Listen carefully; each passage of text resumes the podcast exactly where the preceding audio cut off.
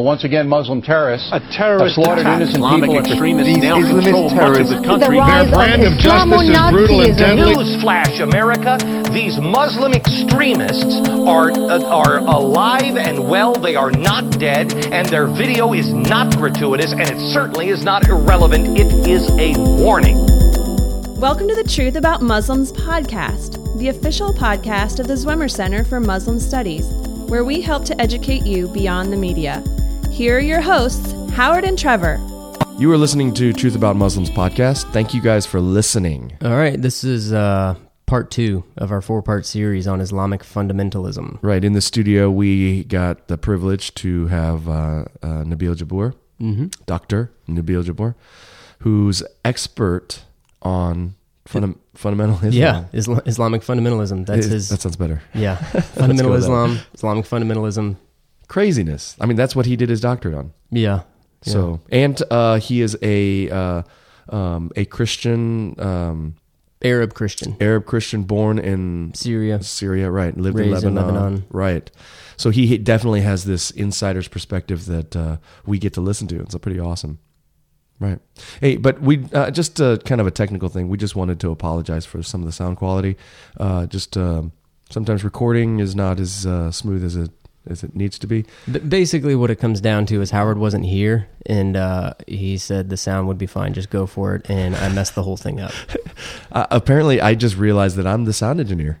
Yeah, I don't know why he just now realized that. I'm pretty sure that was in the uh, initial agreement. Right, right. With the ag- agreement, what have you? The, the, the fact that he knows sound and I don't. But anywho, so uh, just but, uh, bear just bear with the the audio. You'll get used to it, and we're getting some software to clean it up. And, right. Uh, so if you just listen, again. if you listen to part one and you were just like, man, this audio quality was you know suffering, I'm going to re-upload it, corrected, fixed, polished, made it a little bit prettier. It's going to be definitely much easier to listen to. So if you wanted to listen to it again, have at it. If you if you skipped it because it was just too hard to listen to, uh, then listen to it again. And then we're going to do the same thing for all the rest of the podcast because we believe the Yep. content is so important. we've been sitting here for the last two hours Right. working on the uh, sound quality due to my not knowing anything about sound. right. Hey, I'll admit it. When Hey. I'm wrong, I'm wrong. But I'm not going anywhere. So this is, uh, the ho- I mean, hopefully the sound quality will be pristine. Yeah. From here on out. From now on, if Howard's on vacation, I am too. right. So, but All right, let's get to it. yep. So uh, a little bit of a preview of what what's happening. So, or a little bit of a, a review of what happened in the last podcast. Uh, so we're following um, We're following the story of Said Qutb. Syed Qutb, right? And then uh, he basically gets to the point where he is uh, hanged. 1966 In Egypt. Qutb is hanged in Egypt. He Right. refuses to recant for Right. writing uh, milestones, milestones. right? Which was passed out in pieces Mm-hmm. from prison, and it has become the the the textbook, Yeah, I'd say the premier text. right, of fundamental uh, Islam at this point. Right. Um, and so now this is where our story picks up. Uh, we're going beyond Qutb and moving on to Right. I think he ended last week. The question was, was there anyone there that was influenced by the death of Sayyid Qutb? And that's when Dr. Jabbour mentions the uh, blood of the martyrs. right, see the, church. Right. well we talked And- about the Islamic view was Right. what was it? The it nourishes the roots. Right, the tree. The, the tree Right. um, of Islam. So yeah, there is a one one guy in particular that was present. Um, and greatly impacted in somebody that you've all heard of, whether or not you recognize his name or not, you've heard of him. Right. And uh, something just to say before, it's like I really enjoy the way uh, Jabil, uh, Nabil, Nabil. Nabil Jabbour um, just kind of breaks it down into a story. Like you're following these guys' lives and kind of seeing how all these uh, ideas are formed and how it's gained momentum. And I, I, you know, I, what surprised me is I think I actually did have kind of this feeling of um, sadness uh, when Qutb is hanged. And just in my mind, I think because I kind of, I, I kind of know where he was coming from in the beginning, where you know he really just wanted to be close to God Right. right and then he is encounter he encounters all of these you know these injustices and how it it, it kind of mars him Yeah, and there's a common denominator um, that I'm just now noticing here after studying these fellows for a while. We'll we'll talk about it after we get through all of the sort of biographical approaches and looking at everybody. But there's a common link here that that I didn't notice until here recently, and uh, it's it's prison time and and suffering while they're in prison for Right. their belief systems, and that sort of creates almost uh, It solidifies. fanaticism. Right. Well, it takes what might be started off as a reforming idea, um, and then taking that into a fanatical idea. Right. Because even though Sayyid Qutb never did anything um, fanatical, his certainly his text is what is producing a lot of Right. it, a lot of it today. And I think that the fact that he wrote this in prison, which is a crazy stark contrast from the letters that Paul is writing in the New Testament from prison. Oh yeah, absolutely. And, and you know something that I think about that uh, these guys who are writing, you know, their their thoughts in prison, they must be thinking, is this worth me suffering for? Do I believe this so much that I'm willing to actually lose my life? And in the end, you see Sayyid Qutb do that. I mean, he gives up his life, Right. refuses to recant. And, And- and we'll see now the impact of that on this particular young man. Right. So, without further ado, here we go. All right. So, this show wouldn't be possible without sponsors. And at this point in the show is where if you want to partner with us, we would put your ad. So if you want to be a part of the show, you, You want like- to partner with us, You like what we're doing? you want to be on our team, what have you, Bring this show to the world. then email us and let us know. So after the death of Sayyid Qutb, um, there's this guy, Ayman al Zawahiri, who's the current leader of Al Qaeda. How does the death of Sayyid Qutb affect, or does it have an effect on Ayman al Zawahiri?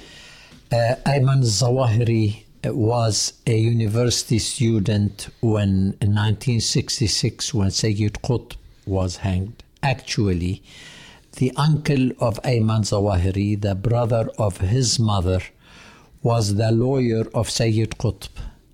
To start with, this lawyer was the student of Sayyid Qutb, and later on, his became, he became his lawyer.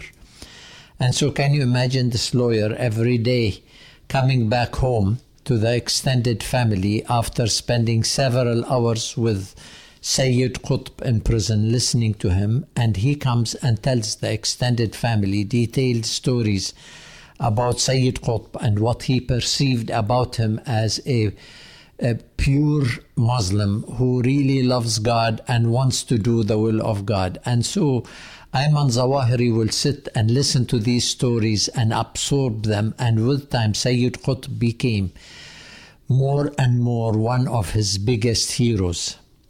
And so then, uh, when Sayyid Qutb was hanged in 1966, Ayman Zawahiri was leading a cell group, secret cell group at the university, and they were he was discipling these these guys using the book Milestones, which was a banned book. So he has a direct impact on Zawahiri's life. Big time. Okay, so how does Al Qaeda come to be? Um, what is the, the beginnings of sort of Zawahiri's movement from being a student to where he is today as the we're talking leader? about 1966, while Al Qaeda came into existence in the 1990s. So there is a long period of time. So during uh, the early 70s, a movement started at the universities in Egypt called Al Jama'at Al Islamiyah, where more and more students, the, the men were growing beards, women started more and more covering their hair and wearing the hijab. Even a niqab, which shows only the eyes, started appearing in Egypt. And Ayman Zawahiri was very much involved in, the, in this movement at the universities. Okay, and so do these movements come out of a certain theological school that come Egypt? Basically, they were influenced by Islamic fundamentalism and more specifically by Sayyid Qutb and Hassan al Banna of the Muslim Brotherhood. So the death of Sayyid Qutb and the death of Hassan al-Banna did nothing to stop these movements. On it the only contrary. fueled the fire. On the contrary, Okay, so what what gets uh, Zawahiri and Bin Laden? Where do they come into play? Because eventually This- they're the beginnings. This comes later on. Uh, uh, Ayman Zawahiri finished his uh, medical school and became a physician, actually a surgeon. And but he was more of involved in religious activities and politics, Islamism, political Islam, than practicing medicine. And with time, he started a, an organization, or he was involved in an organization called Jihad Organization. And he was with, in close ties with people who assassinated President Sadat uh, in 1981. And during the court proceedings, he was, of course, arrested along with many others. And during the court proceedings, when the press was allowed to enter the court and witness the events, because he was able to speak English, he was bilingual, he became the spokesman of the prisoners. And uh, they were tortured by the police. And uh, so his fame internationally started during these court proceedings when he was the spokesman of the prisoners. Wow. So how does he go from prison? Uh, did did they were they attempting to uh, give him the death penalty as well? Uh, no, but something important happened. Uh, when he was imprisoned, an incident took place where uh, an officer in the prison slapped him on the face. Right away, he slapped him back. This Oh, is unthinkable in an Egyptian situation. So he became known as the man who slapped back. So he started becoming famous and recognized as, you know, somebody different by the prisoners.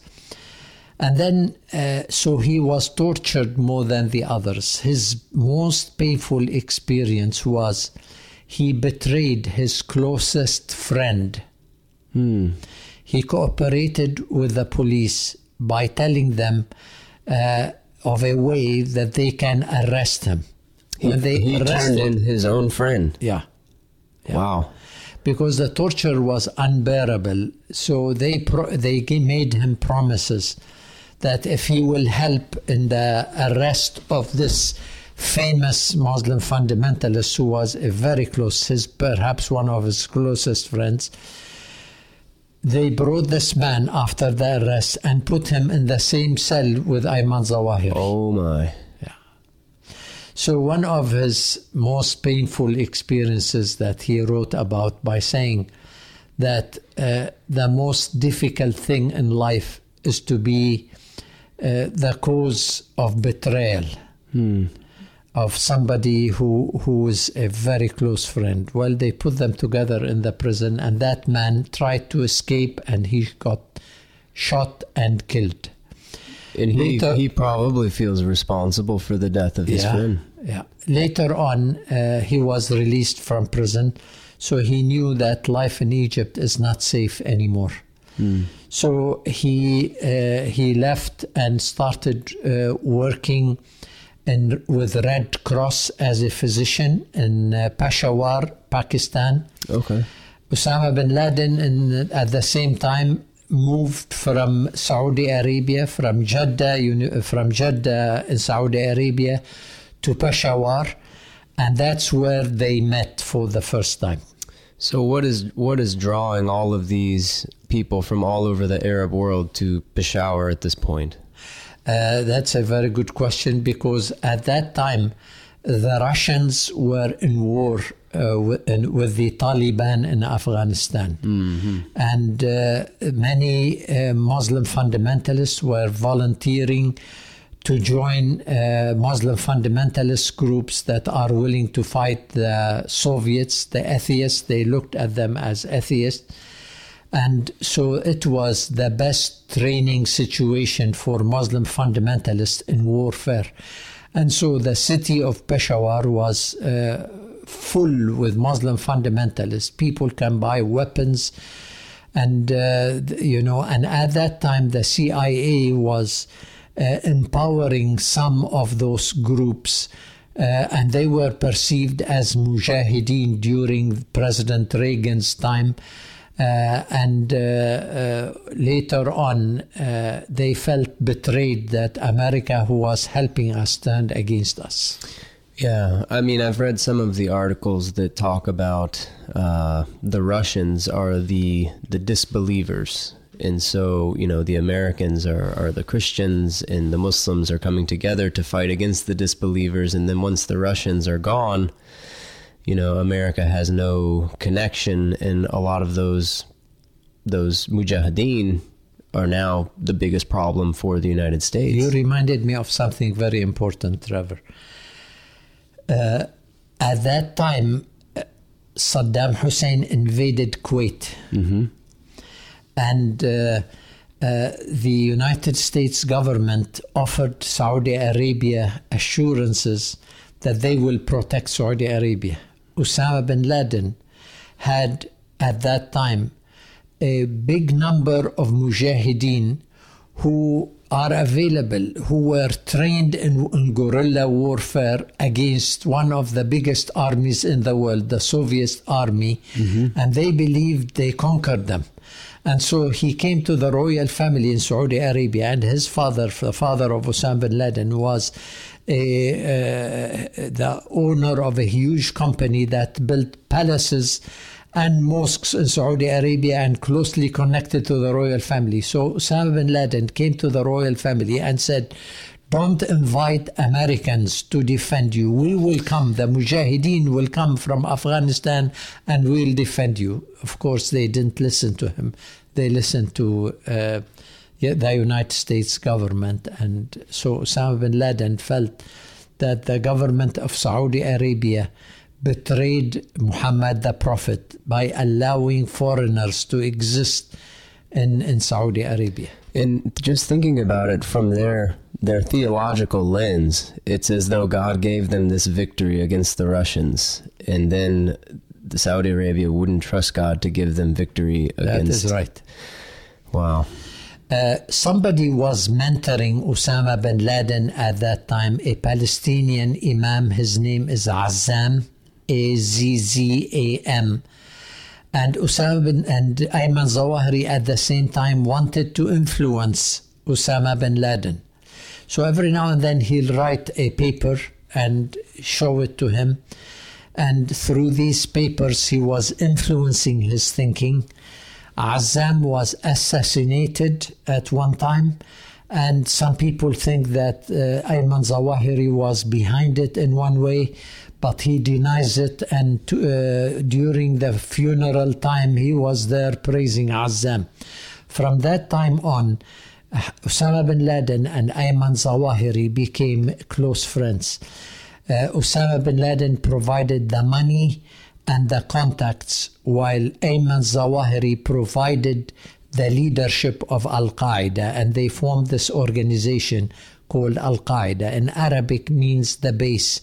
It used to be called Al Qaeda Salba, the solid base. They dropped the word solid and kept the word base.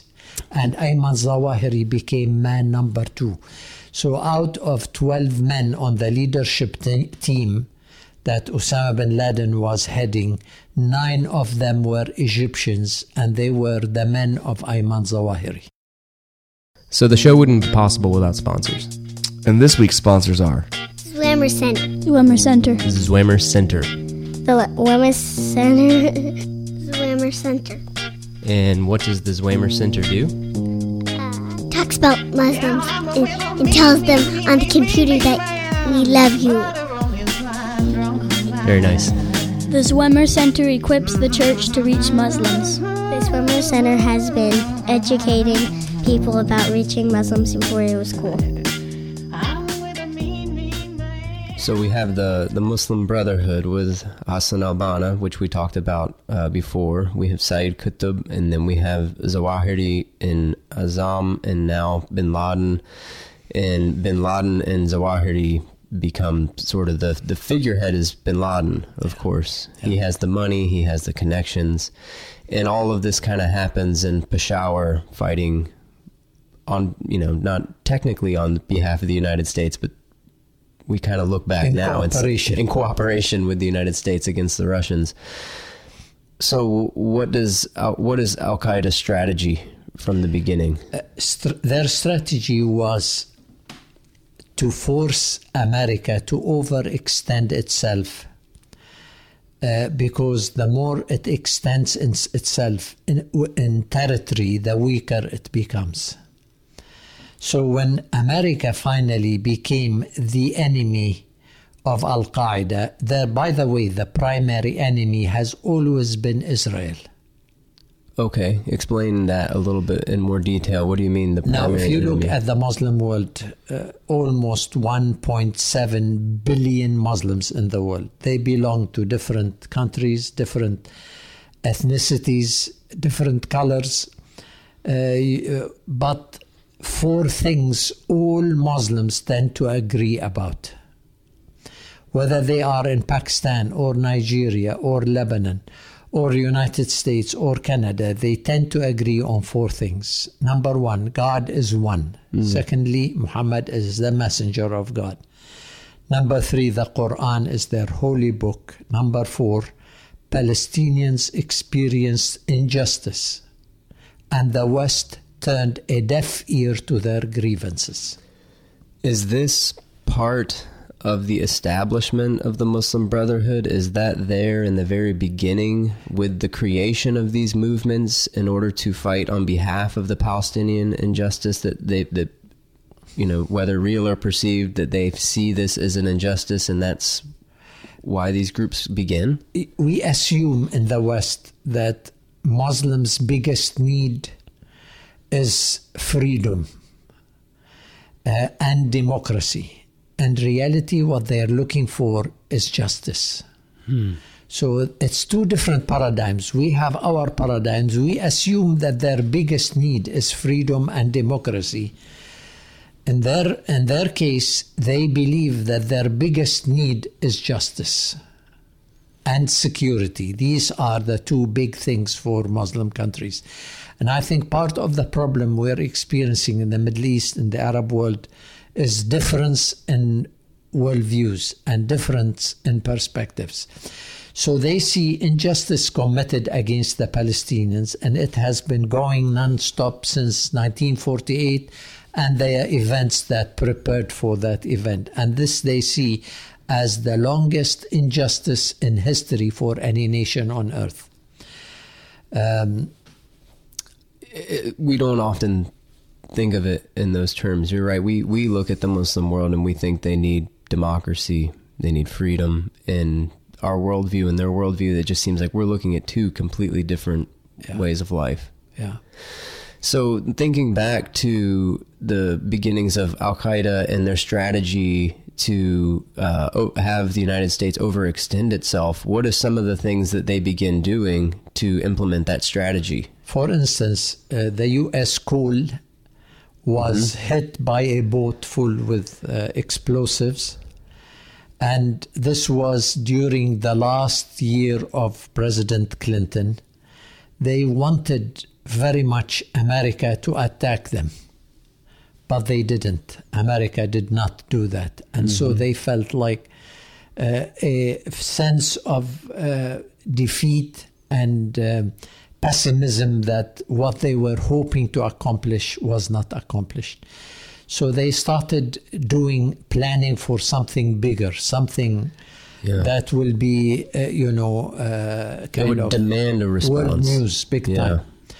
And so they, they recruited people to come from Europe. Like one of them is Muhammad Atta. Muhammad Atta was living in Germany and he is an Egyptian. And he saw Germany full of cathedrals, but no Christians practicing a relationship with God. So he saw the empty shell of Christendom rather than a living relationship with Jesus Christ. And in 1982, he was watching the news and uh, he saw Israel invading Lebanon, South Lebanon. And he got so angry that he wanted to become a fundamentalist. So he went to mosque and started asking, "How can I have training in Afghanistan?" So he found a somebody to help him, and he went to Afghanistan and got the training along with others, and they were given orders to do a certain thing at the right time. So they came to the States and uh, they uh, were, uh, you know, by more, uh, they spoke more than one language. Uh, they trained, some of them trained as pilots.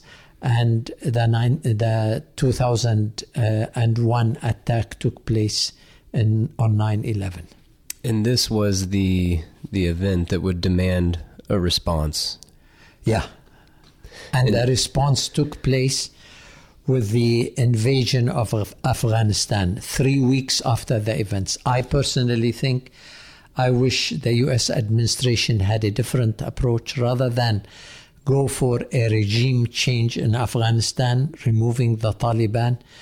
If they immediately hit Al Qaeda on the borders of Afghanistan and Pakistan, it could have presented better results in terms of demolishing the core of Al Qaeda at that time, which was relatively very small. Instead, they wanted to do a regime change, and we're still stuck with the consequences of that time. By the way, President Bush at that time was grooming somebody who was a moderate leader called Masood who was being prepared to become the new president of Afghanistan. But Ayman Zawahiri uh, uh, organized an attempt to assassinate him through two people who played the role of journalist, Arab journalist. And one, the photographer had a explosives in his camera. Instead of the video, they had explosives. And these two men uh, committed suicide and at the same time killed Masood. So the guy who was groomed to become the new president was assassinated by Ayman Zawahiri's men. So Al Qaeda doesn't. I, I think I remember at this point there was great hope that Al Qaeda was dismantled, but it sounds like they just grew. They escaped. They escaped and even multiplied. The eh, of course, you have Al Qaeda core, and then you have Al Qaeda aspired, and Al Qaeda affiliates. So the core of Al Qaeda was on the borders at that time during the 9 11 event. If America hit right away, the whole world was sympathetic with the United States. Instead, they prepared for a war that takes time.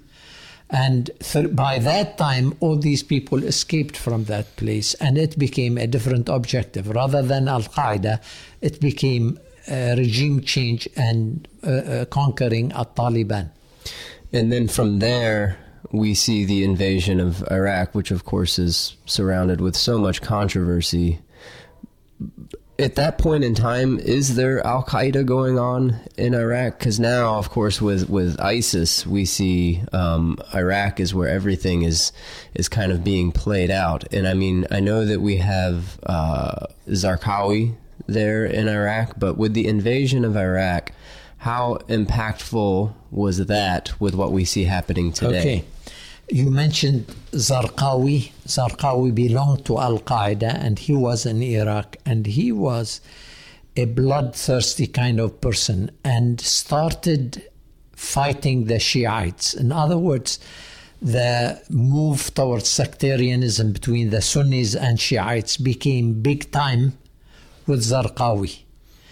Uh, he, is responsible for the assassination, for the killing of so many Shiite Muslims in Iraq. Furthermore, the assassination of another prominent Islamic Imam who was groomed to take a position of leadership in Iraq. He also was he he uh, was responsible for his death.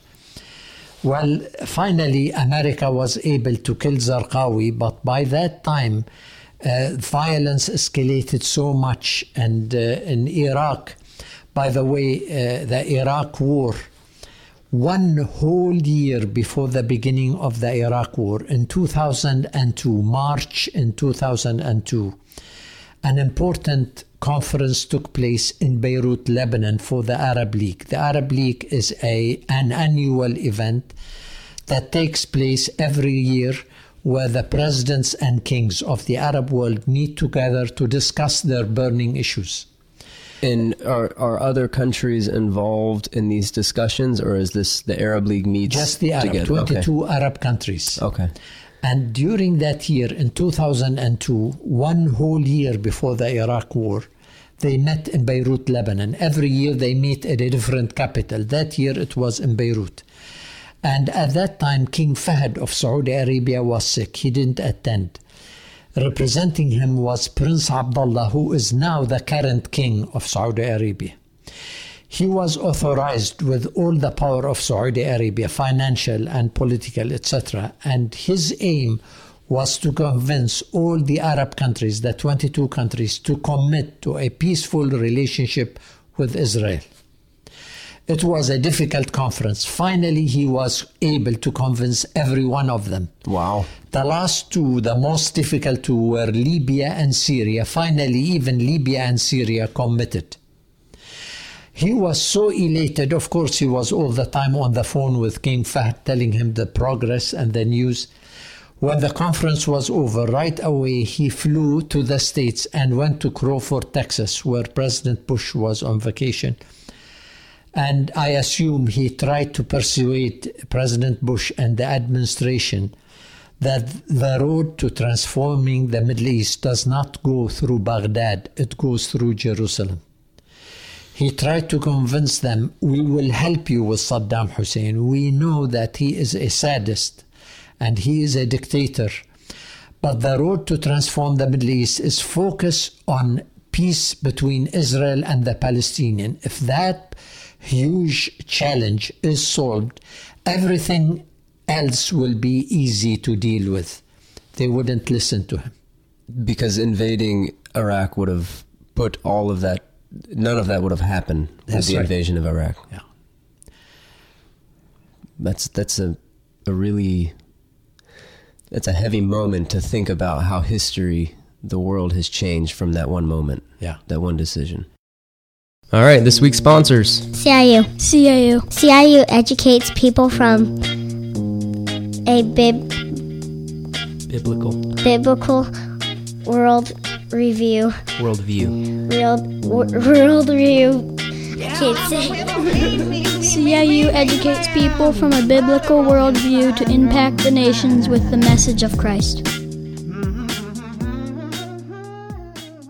Howard, what'd you think, man? I know that's the first time you've heard that. I was there during the interview, so what'd you think? Yeah, no, I mean, you, you know, like the first thing that kind of comes to my mind is that man, there's a lot of names, and Yeah. I, I think for you listeners, you probably, you know, if you haven't been keeping up with this, you, you know, maybe you think that you're overwhelmed by the names, but I, I'm also really just um, overwhelmed by how much humanity is in this entire process of um, the growing fundamental uh, Islam uh, growing into action and execution, like how, how it's actually coming into being. And uh, there's like stories behind it. There's like people behind it, and I thought that was really interesting because sometimes you on the news, like you hear a story and it's just this execution, but you don't know any story behind it. You don't know what's happened, you know, to to to bring them to this point of extreme, you know, um, you know, in some in some cases, sacrifice where they blow themselves up. In, in, I'm talking about in their worldview or their their their eyes, but uh, but also just you know extreme violence. And there's got to be a story behind it because you know, like just we were talking about in a couple podcasts before, well, a lot, I guess, podcasts before, but we were talking about the homegrown terrorists, like how they go from just a normal girl that reads Harry Potter and wants to become a bride of ISIS. Right, And, right. and, and there's got to be a story behind it. And it's really neat to hear the story of how this developed. And it really, I, I don't know, the word that I keep, uh, the theme that I keep hearing about is injustice. Yeah, I thought that was definitely interesting when uh, Nabil says that we have our perception of what the Muslim world needs freedom and democracy. And from what he was saying from the Muslim worldview, is what they want is justice and security. Right. And you know what, like, not to put a too fine a point on it, but the, you know, the idea I think behind injustice, I think that rings true for all of humanity. So it kind of makes it more accessible to me. Because, like, for instance, let, let's go back to the American Revolution.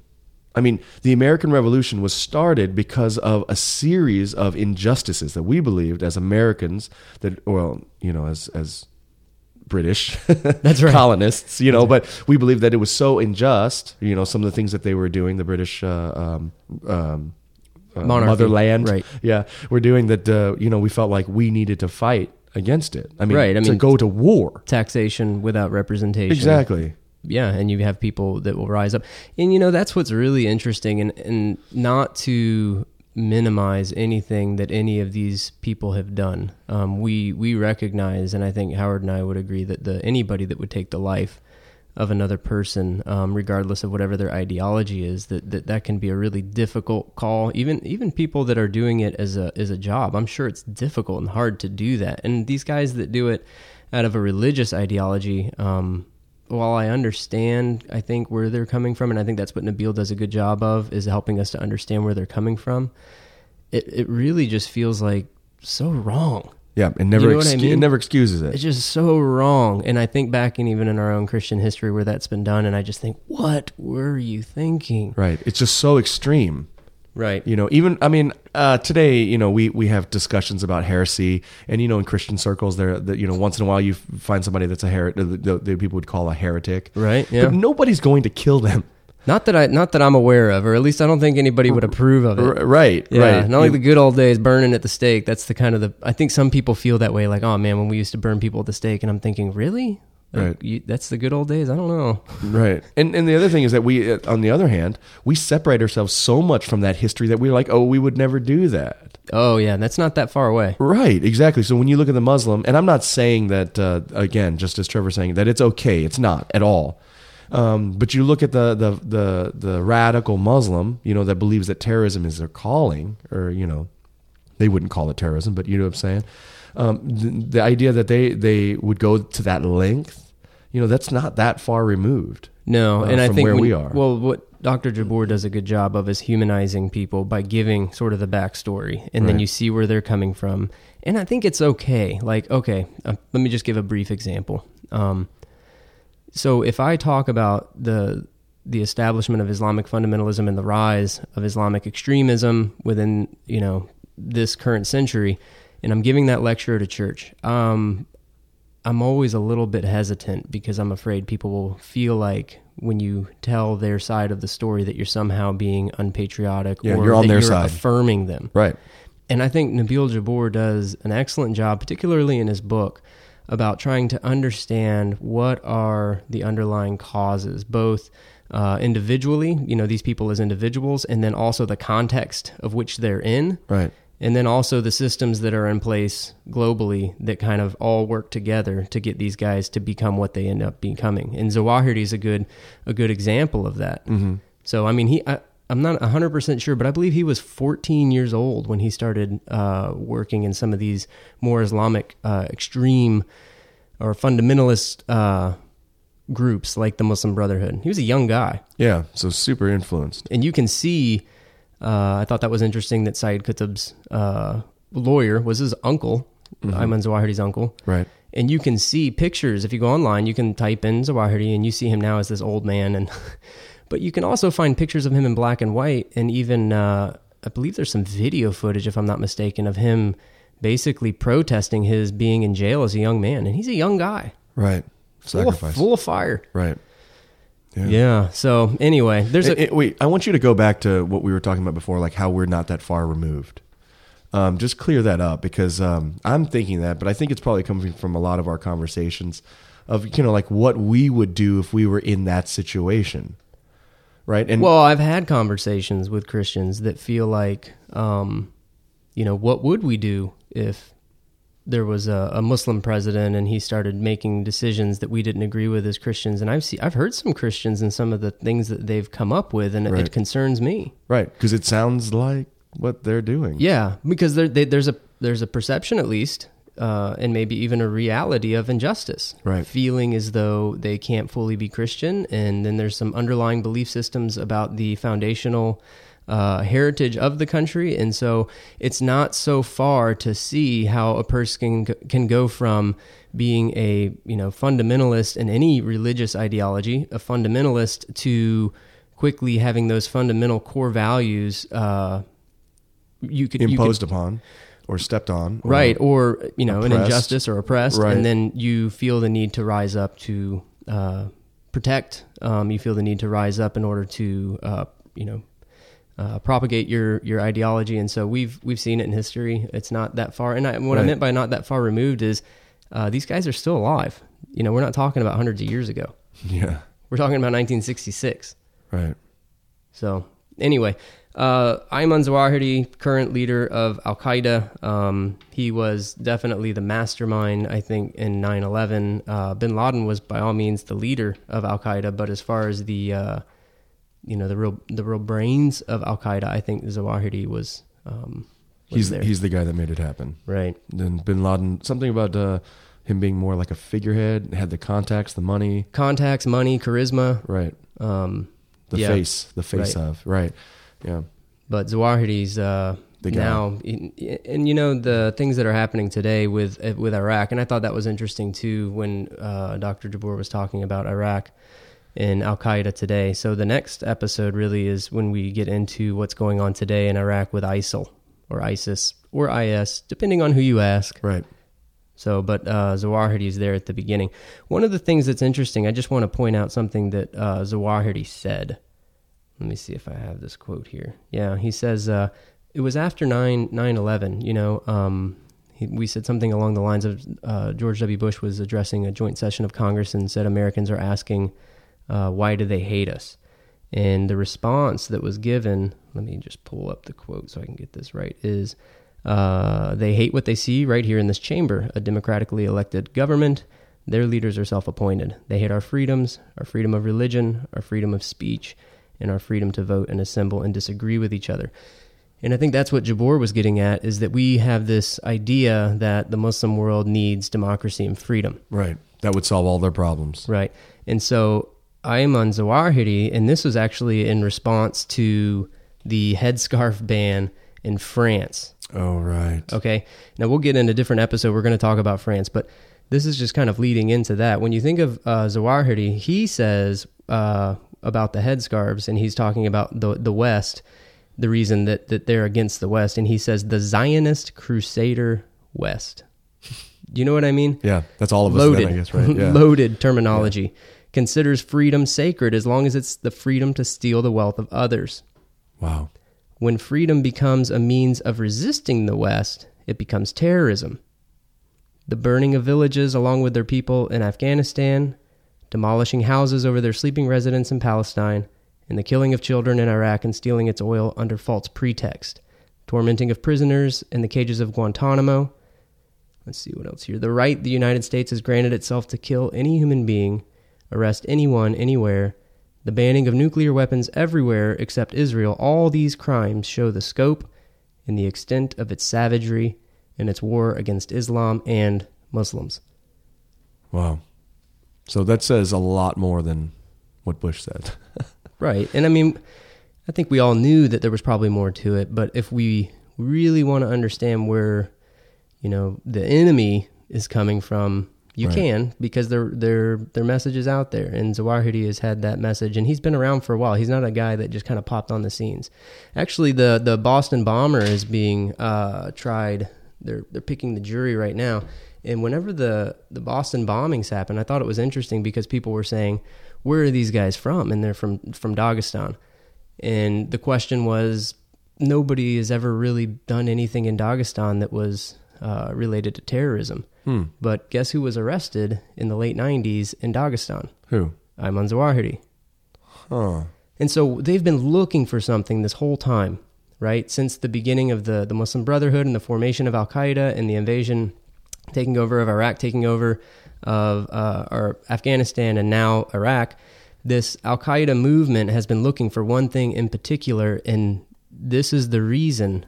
And this is next week's episode. This is the reason why Baghdadi has claimed to be the Islamic Caliphate, and Bin Laden never did. Interesting. So that's what we're going to hear next week? Yep. That's awesome.